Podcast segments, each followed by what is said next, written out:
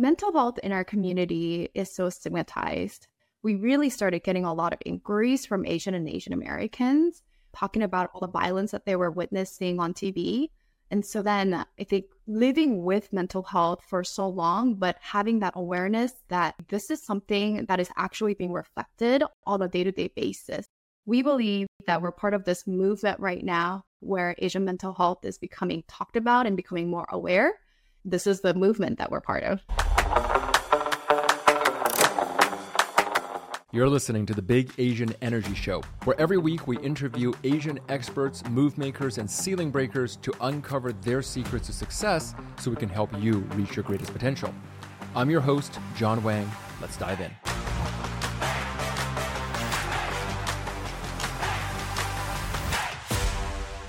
Welcome back to Big Asian Energy. Today we have with us co authors Soo Jin Lee and Linda Yoon, who are licensed therapists who witnessed firsthand how mental health issues often went unaddressed in immigrant communities and, in particular, scenes Asian and Asian American communities. Linda and Soo Jin are the co directors of the Yellow Chair Collective, who provide therapy to clients of a diverse background, but with an emphasis on serving the Asian American community. They also have a book coming out, which I'm so excited to talk about because I read it and no joke, it brought tears to my eyes several times. The book coming out is called Where I Belong. So, first and foremost, I just want to say thank you and welcome to the show. Thank you for having us. Thank you for having us. and thank you for putting up with all the messiness today. Okay, so let's dive in. How would you describe yourselves and what you guys do? And why should somebody listen to this episode today? Yeah. So, again, my name is Soo Jin Lee. I would describe myself as a 1.5 Korean American. It's very particular, right? We talk about this in our book. and we are co directors of Yellow Chair Collective, as you introduce yourselves. Mental health in our community is so stigmatized. And in the midst of COVID, we really started getting a lot of inquiries from Asian and Asian Americans talking about all the violence that they were witnessing on TV. And so then I think living with mental health for so long, but having that awareness that, okay, this is something that is actually being reflected on a day to day basis. I cannot keep this to myself anymore. And so we believe that we're part of this movement right now where Asian mental health is becoming talked about and becoming more aware. This is the movement that we're part of. Amazing. And Linda, is there anything Yoon want to add to that? Hi, I'm Linda. Linda, you and I use he, they pronouns. I am uh, founder and co-director at Yellow Chair Collective along with Soo Jin. Started in 2018, but we weren't sure we could focus on Asian American mental health. Although Soo Jin and my background always has been Asian mental health, we met a nonprofit that served Asian immigrants, refugees, or lower income. And that's where we met. And that's always been our passion to serve. But when we are going to private practice, because of the stigma in Asian American community, we've been told that it probably be hard to have a practice focused on Asian American mental health because Asian Americans do not seek for mental health mm-hmm. services. But that really has changed in 2020. We had really increase of Asian Asian Americans seeking for mental services for the first time. A lot of inquiries said that they never thought about therapy, but they're really, you know, seeing the need. Not only the pandemic, anti-Asian hate crimes that were coming out in 2020 to on, but also what they're witnessing was also bringing up a lot of traumas they might not have worked on. We thought about process because we are witnessing more of mm-hmm. what was happening in the world that brought up a lot of those mm-hmm. internally. And that really made us to grow and be in the movement of Asian mental health. This is a very personal topic to me because I love the discussion of mental health. I think you guys are absolutely right. Vastly underserved. A lot of people I feel like are going through struggles that I feel they think only they're really going through. Mm-hmm. And we have social media now where people are turning more to social media where they're going, oh my gosh, like I'm not the only person who's going through this. And there's so many great leaders out there who are talking about this. But I have gotten so many friends who have asked me, hey, where do I find a therapist? Especially working with somebody who understands Asian Americans. And I know you guys have a collective, but this is a really hard thing to do. It's not cheap to hire a therapist sometimes for a lot of people. And uh, sorry, I probably should find better languaging around that, but it can be daunting to invest in somebody that you don't know is a good fit. Do you guys have any suggestions? I mean, there's so many modalities and terms out there. It could be very confusing and intimidating. Yeah, there's directories now that are available that didn't exist just a few years ago. Asians for Mental Health, that's a directory for therapists both US and Canada, I believe. And there's also Asian Mental Health Collective. They also have a directory. I believe they have at least one therapist in each state and also Canada. That would be really good resources. So, one of the things when you're looking for a therapist, maybe even do an exercise of writing this down is number one, are you looking for online services or in person services? Because then that narrows it down to location. Because it'll be really important if you're looking for an in person service that it's within your neighborhood that you can commute to it. So that that narrows it down naturally. If you're looking for online service, that widens the, your choices. And then number two is what is your financial means? Like, what can I actually invest into financially, like on a monthly basis, perhaps, or on a weekly basis, if you're planning on seeing weekly or bi weekly? Like, those logistical things might be really important to figure out. And if I am having a hard time affording therapy out of my own pocket, then the avenue that you will be looking into is going to be through your insurance. So that if I'm looking through my insurance and looking through these directories, is there a checkoff box? Most of them do, or most of them, the therapist will note that they take certain insurance. But those information I'll be looking for. And then the third thing after that I would be looking for is what is my struggle? So, mm-hmm. kind of like general care as well if I am having stomach issues, I want to go see a specialist for that. And so you can think of therapists as like these specialists as well, or as a generalist. And so, am I looking for a specialist or am I looking for a generalist? And so, I want to maybe write down like some of the things that I really want to work on and struggle with. If I'm not finding that in the directory or if I'm reading through the profiles, I don't know if this might be a good fit, then it's totally okay to just give them a call or to email to ask, like, this is what I really want to work on, or this is what I'm struggling with. Can you help me with this? Perfect. That's super helpful. Thank you so much for that. That's exactly what I was trying to find out. But I'm really curious for you guys, at what point did you guys decide, let me focus on Asian Americans and why? So we always want to focus on Asian Americans. Soo Jin and I met at a nonprofit that served Asian American population particularly immigrants and refugees. And when we moved to a more private practice, that was hard.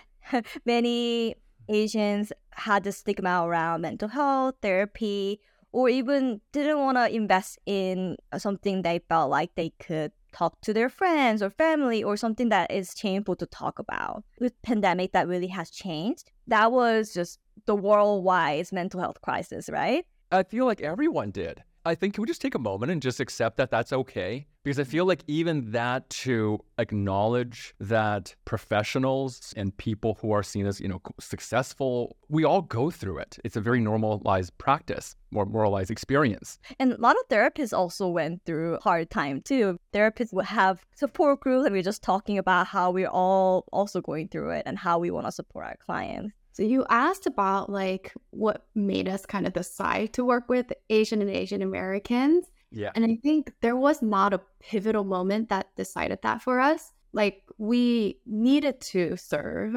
ourselves. There was no mm. space for us. There was no modality or theoretical model when we were learning how to do therapeutic work that really worked and spoke to with the way that I was relating to my own parents. Like, there was no way that my parents would be able to be in therapy and understand what was going on and actually find healing from that experience. Like, my mm-hmm. parents are suffering, my neighbors are suffering, my relatives are suffering, and there's absolutely no therapeutic space for them. So, of course, mm-hmm. we as professionals are going to be the ones that are going to be serving them, right? Mm-hmm. I love this point that you made, and I'd love to dive a little bit deeper on that. I remember I was watching the Netflix show Beef I don't know if you guys have seen it or heard of it, but oh my God, so good. I know that there's some controversy, but neglecting that, that show was very powerful for me because I felt like there's a hidden love song to therapy hidden away in there. And I think one of the main quotes in it was, and I don't want to misquote this, so I'm going to try to, to just make it up here, but I think it was on the lines of Western therapy doesn't work on Eastern minds. Mm-hmm. And I felt like what you just talked about in there, which is that all the modalities out there, all the various books that are out there, they generally come from white faces. You know, when I think about my favorite therapists that I follow or my favorite thought leaders are white. It is true that we interact with mental health topics differently? Certainly. In the Western model, where psychology derives from, anyways, mm-hmm. right? The mm-hmm. whole concept of psychology is a Western model to begin with. And therapeutic models are arriving from that concept of psychology, right? It's already deriving place comes from a separation of the mind and what's inside of our brains and our thoughts from everything else that's happening, like our spirits and our body specifically. Even the starting place of psychology is mm. completely different from the way that our Eastern medicine has always been, which is holistic, right? We went to shamans, we went to, you know, Eastern medicine practitioners for a longest time throughout history for everything. And not to say that they know everything, they were the professionals of it all. And of course, science has developed since. But the whole idea of medicine, I think, derives from separations of the pain from everything else. That is our whole identity. Whereas the Eastern medicine really tries to observe the fact that we are a holistic being and that everything is connected together, that we are all connected together. Mm. And when I hear the word holistic, I interpret that to mean that it's the physicality, right? Because when I think psychology and psychiatry, I think like there's the brain, and then there's uh-huh. this other thing of the body. And then there's this other thing of the mind, which is what I'm assuming you're referring to. So the holistic idea is that they're all interconnected. So my mom, who loves talking about how I need to put on more jackets and drink more soup, might mm. actually be talking about it from the perspective that that is her way of looking at mental health. Right, exactly. And when we worked with older generation of immigrants, that's what we realized is when they were coming to see us, for mental health issues, what they would start by talking about is like this gut pain that just won't go away, right? Or even like very tangible physical pain. Like I've been having this ache in my head, like lingering ache for a long time, and I know something is not right. Oh my gosh. For several years, I had ulcers and then I went and I did my own, like, well, mental health work really was like, I started working with a therapist and that like cured it that was my moment of recognition. So you're saying is that that wasn't just in my head, that that wasn't a coincidence that I had made up, but there's a very strong connection there. Right, exactly. Our minds and bodies are always connected. And for me, I talk about this in the book too of my own story. I struggled with migraines for a really long time. And my mom has struggled with migraines all her life. Hmm. And so I always thought that that was just genetics. And it partially part of our physical things, of course, is genetics.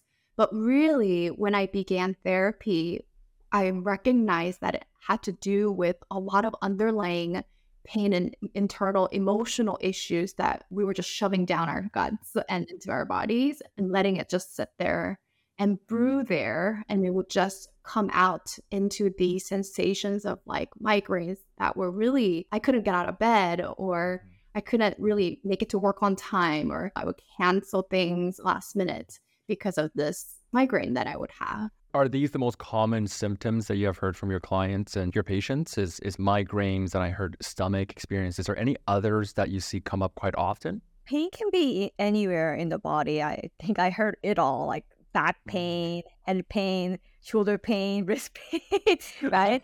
but particularly one that stands out, something that I also had was fainting spells, something that when they feel a little stressed, overwhelmed, they have this unexplainable fainting spells. And doctors don't know why, everything looks fine. And then we really look into depth into like what's going on. And it has been more of the stress and trauma that has been built up. Your body trying to protect you from having more stress on your body. So in mm. that, sometimes your body make you lose your conscience.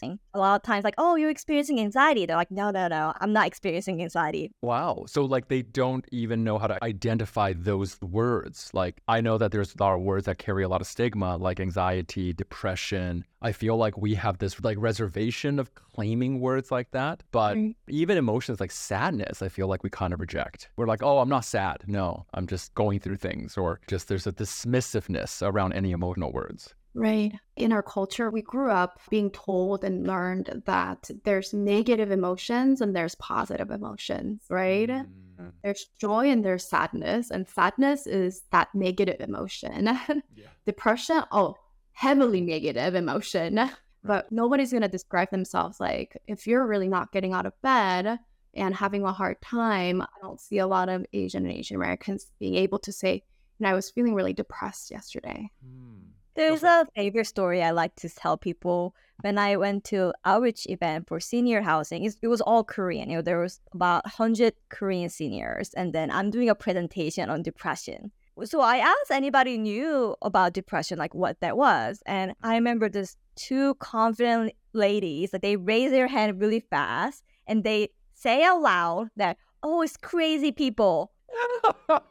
that is such a common thing. Oh, they're just crazy. They're broken. and it's this idea that they're like born crazy. Like if you're going through a tough time, you kill yourself. Oh, that's just because he's born crazy.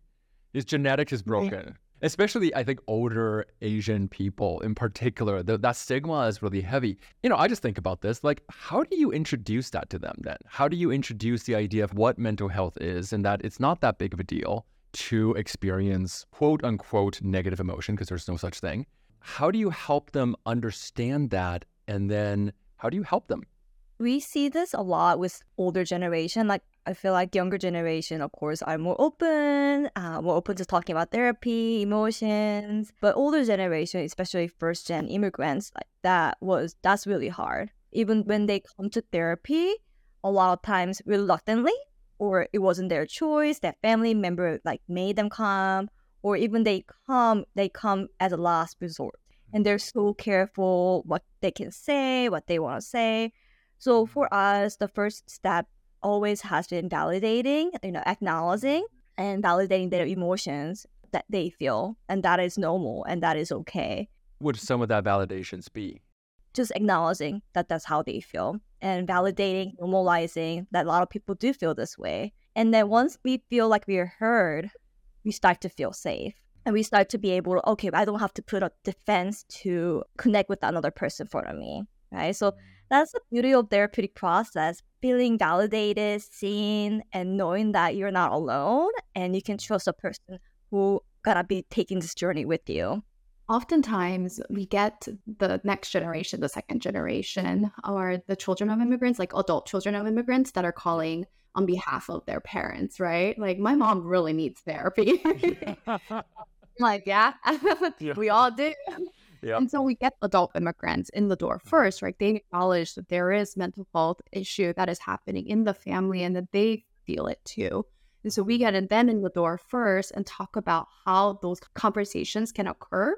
And for me, often I might also give them the tool of saying instead of pointing out what they are feeling or they might be feeling, we talk about how we are feeling, right? It provides Mm. them with a model to talk about it too and be okay with that, right? Like, mom, I'm feeling pretty depressed today. right. And that looks like, and that means like I really had a hard time getting out of bed.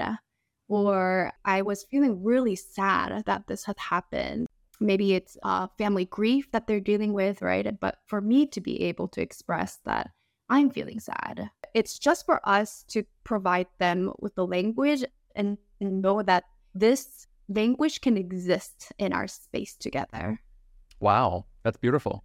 So this is super helpful for anyone who I imagine wants to get their parents into therapy. Older Asian parents who might be like, I'm not a crazy person. I don't need therapy. I love that. So starting with modeling our own experiences and talking over with them. Is there anything that you have noticed has helped aside from doing that? I always also let people know that the goal isn't to get them into therapy though. Sometimes the model of healing, as we talked about way in the beginning, looks really different for them. And talk therapy, especially because a lot of talk therapy is happening in an online space that really does not land for my own dad. Like they barely will get on a call with me. How am I going to expect them to sit in front of a computer and talk to this human face that's over a computer screen? With how we think about therapy, I think that needs to change. And the way that we think about healing and what mental health healing looks like, I think that conversation really has to change. And so I tell them, what do they enjoy, either in the past or in the present? And oftentimes, when we say, what do they enjoy now? That's a really hard conversation to have. It's a really hard answer to have. But what did they enjoy in the past? And there's something.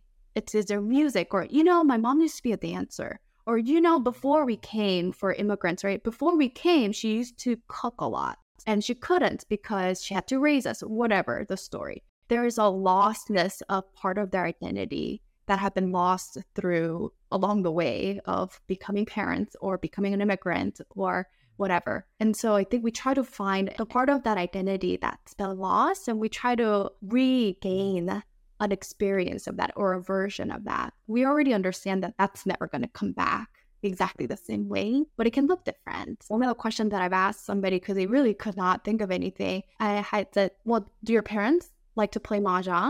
And he's like, Yeah, they do that all the time. Well, that's a healing space that we can create then. right there, we start from there. So, what I'm hearing is if we're seeing our older parents who are maybe struggling with, let's say, what looks to be sadness or possibly even depression, one way we could start introducing that is just by introducing support for them is really just is it inviting them to go and do more of the things that they enjoy and modeling that conversation and just having that acceptance exactly so we talked about mom and dad which is great let's talk about us for a second especially as a the first generation i think that's the right term or people who are second generation third generation asian american or asian americans in general do you notice that the way we process or experience mental health is different from non Asian American clients? Yeah. But the reason why we started talking about our parents is because we grow up with that. So then what kind of message are we receiving growing up that mental health can't be talked about? There's a lot of stigma.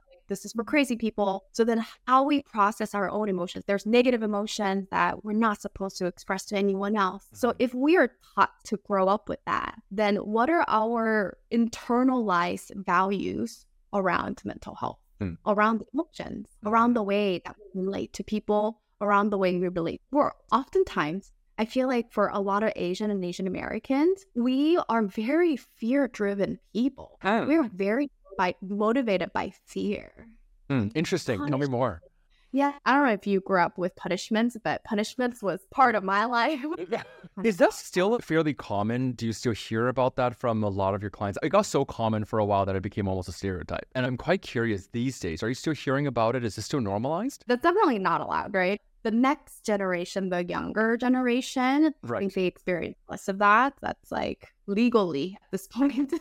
Legally, and I feel like many Asian Americans growing up here, you know, they make the choice, conscious choice not to pass that on also there's a legal implication in the US. And then the narratives also have been changing in Asia too. Like mm. I in Korea still need some work. The laws are a lot more strengthened. There's a department dedicated to report those, which wasn't really existing when we were growing up there when we were younger. So when you're referring to punishment, it's not just physical punishment, it's like scolding? Yeah the way that we were brought up, I mean, there was definitely some physical punishment too, but there's a lot of sense of shame when it comes to punishment. And shame is really different. And we talk about this in the book as well. Shame and guilt is really different because guilt is the way that we are saying that what you did, your actions, you broke a vase. So what you did was wrong. Shame, on the other hand, is your being is mm. wrong. So then internalize those messages. Because I'm thinking about like a great example is like when something goes wrong, when a child does something wrong, I remember the first thing that my dad would say, What's wrong with you? It's what's wrong with me, not what I did was wrong, you see? So that we continuously hear these subtle messages saying that something is wrong with me. So then we're very fear driven in a way that something's wrong with so I gotta correct it. I gotta do something right. I gotta make it up somehow. Just to add to that, like common parents saying for Asians, especially East Asians, like, why can't you be more like your cousin, right? Why can't you be more like my friend's son? So there's comparison that like, why can't you be more like not action oriented, but like you as a being. And, and, this is still common that you're seeing. We still see them. I mean, it has decreased. I think the parent education definitely has more access to it, and there's more outreach, and people are more aware. But yes, we still see them. I grew up definitely being compared, and I, I know a lot of my friends did, where it's like, look at your cousin, you know, he just got into Stanford, and you're like, okay, how does that impact us in a more realistic way in our adulthood? So, what we commonly see as a symptom of growing up with all of these internalized messages is our own sense of being and the way that we see ourselves tends to be on a low scale. And so mm. we say we have low self esteem, right? And one of the things that we also talk about is having self compassion. And we really don't know as Asian and Asian Americans how to have self compassion. Mm-hmm. Compassion doesn't seem to exist a lot in our spaces. I think we are really good at being able to say, I empathize with somebody. I have a lot of pain that is experiencing somebody else's pain, and I can go through that. But when it comes to our own, uh, the acknowledging of that pain isn't really there. We dismiss it. And that's because we have been dismissed all of our lives that we continue to dismiss that internally for ourselves too. Right. So, how do we learn to cultivate that self compassion? Because I've noticed, like growing up, even after I started doing the inner work, a lot of times you hear things like, oh, love yourself, love yourself. And I got a little tired of hearing that because I'm just like, I love me. I love me. And I'm like, I'm, I'm self caring. I'm doing all the things. I'm like drinking my latte. I'm trying, but I don't know if I'm doing it correctly. And actually, I feel like I'm not even sure what self compassion is supposed to look like. Yeah, that's a common question we get because self compassion has been such a core curriculum in a lot of our support community groups that we run as well. And one thing I want to point out is self love is not self compassion. I mean, I think self love is very important topic as well. But self compassion can still exist without self love. Just to simplify this level, like self hatred and self love on the other side, I would say self compassion in the middle in some ways. That you're just accepting who you are, all your thoughts, even it's negative, but it's okay. Like, oh, I feel less than, and that's okay it's kind of having compassion, validating yourself, and letting all the emotions and thoughts to know that they are okay. There's no bad or good thoughts good emotions. It is just it is, and that's just experience of being a human mm. being. So just kind of acknowledging your humanity is the core of your self compassion practice. So starting with just accepting that whatever I'm experiencing, it's like, oh, hello, judgment and just accepting that it's there without yeah, trying to make it wrong. Yeah, and it's a human experience. And as I referenced earlier, when you feel like you're feeling heard and you're seen, those emotions sometimes they subside because they are heard. They don't have to hide anymore. And they don't have to try to push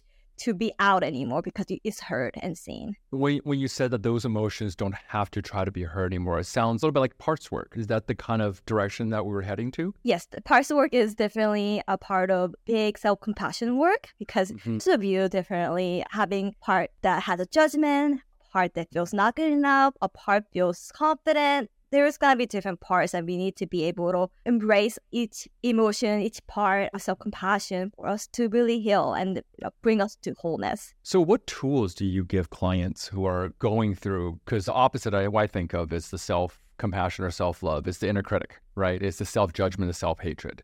What tools do you usually give clients who are going through that so that they have better vocabulary? Well, I love approaching self critic with self compassion.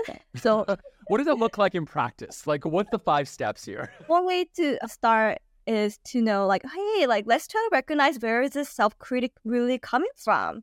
Because we do not believe that voice was born with us. We learned mm. somewhere we heard somewhere and we internalized it and we made it our own a lot of times and that's okay like that's also being part of human being right reflecting on your experiences your background like you internalize self-critic for a reason to survive to succeed whatever the reason is and then we mm-hmm. can start extending self-compassion to that self-critic like you had to be here to protect me. You have to be here to like mm-hmm. survive, go through this. So kind of really extending that understanding and self compassion towards to self critic and letting the self critic know that you hear them doesn't have to work so hard to push you all the time and see if you're able to have that conversation without judgment, which is a hard ask for a lot of people. And it is hard. Self compassion work is not an easy work, but it gets mm-hmm. easier as we practice more and more. So it's literally imagining a conversation we're having with that feeling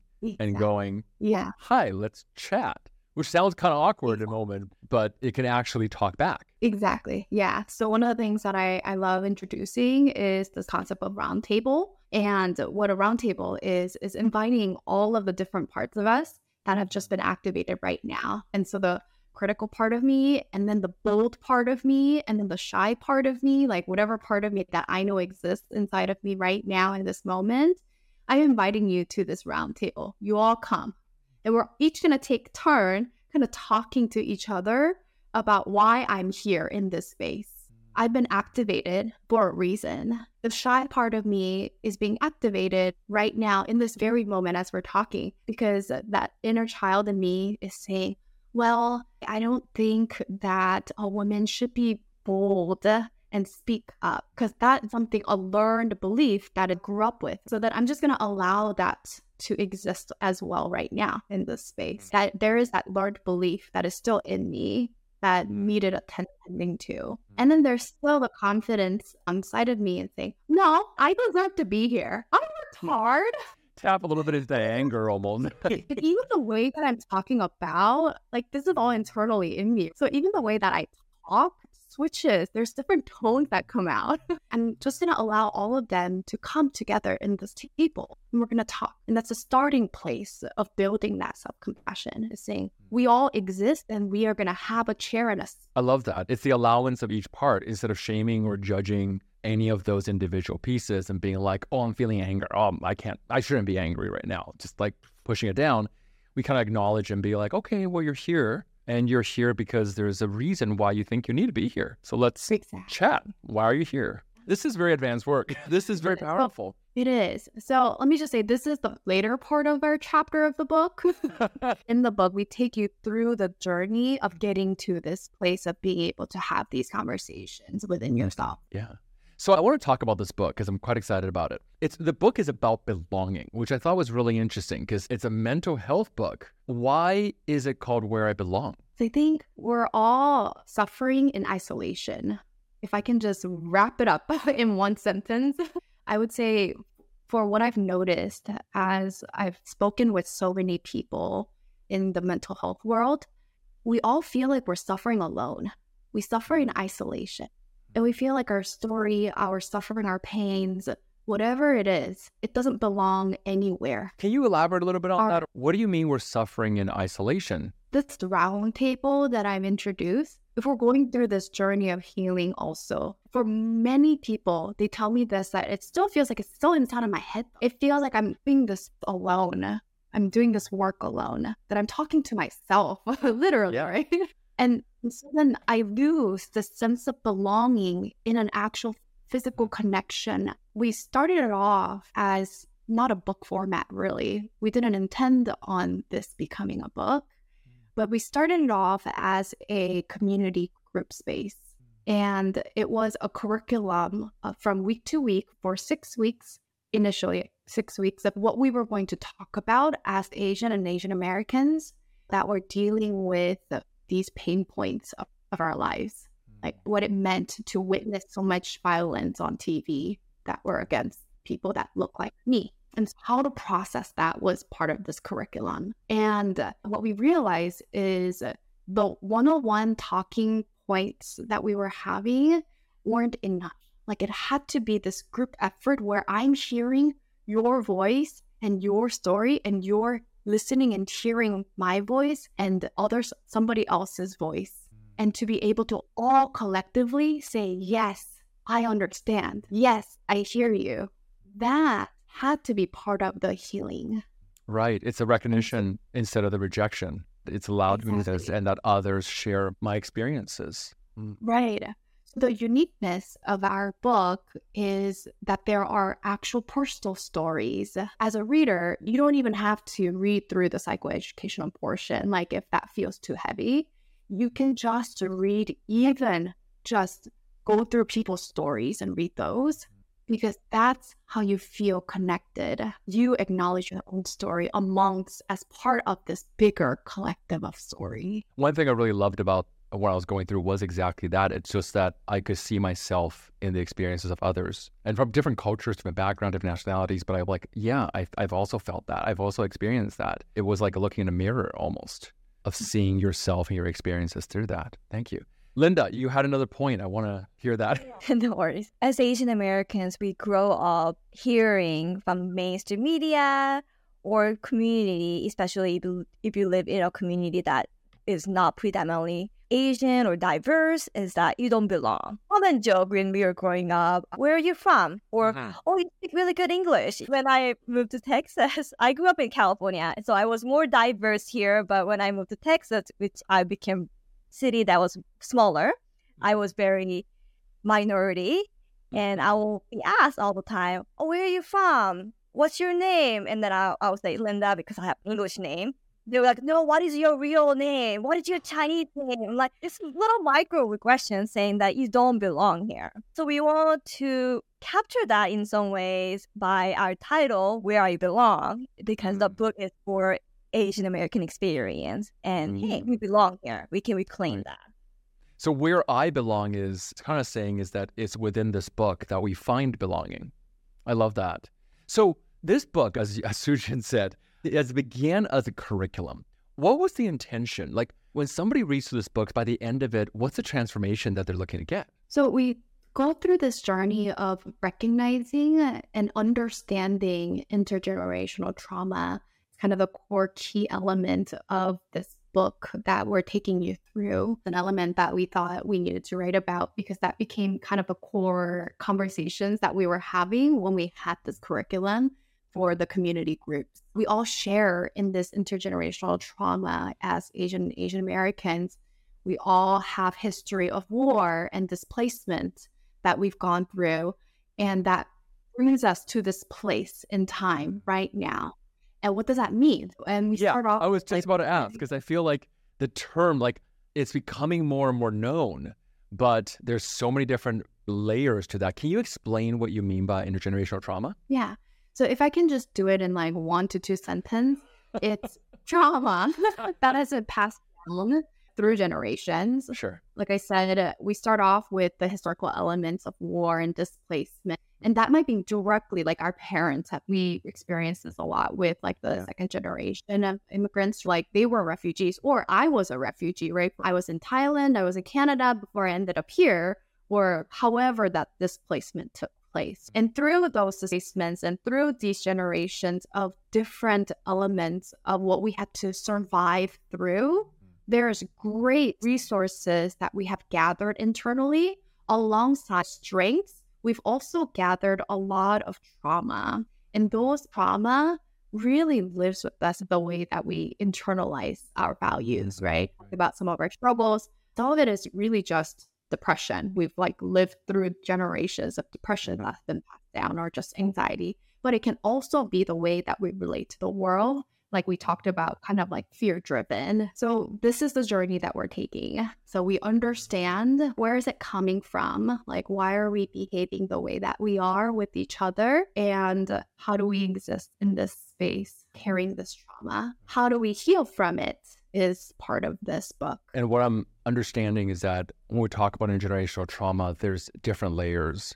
There's mm-hmm. like the epigenetic layer, which is the actual trauma that gets passed on physically. And then there's the conditioning and the taught trauma, kind of like mm-hmm. what you talk about, the fear based. So that's also a part of the intergenerational trauma that we see that might get have gotten passed down from our grandparents to our parents and then to us.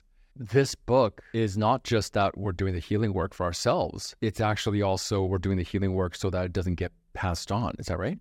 Exactly. Is there anything that you feel like when you guys were doing research and writing for this book that you felt like this is a very particular to Asian experience? We talked about some of the cultural conditioning, all that already, but I just wanted to see if there's anything else in the process of overcoming that you feel like this is something that's very unique to us.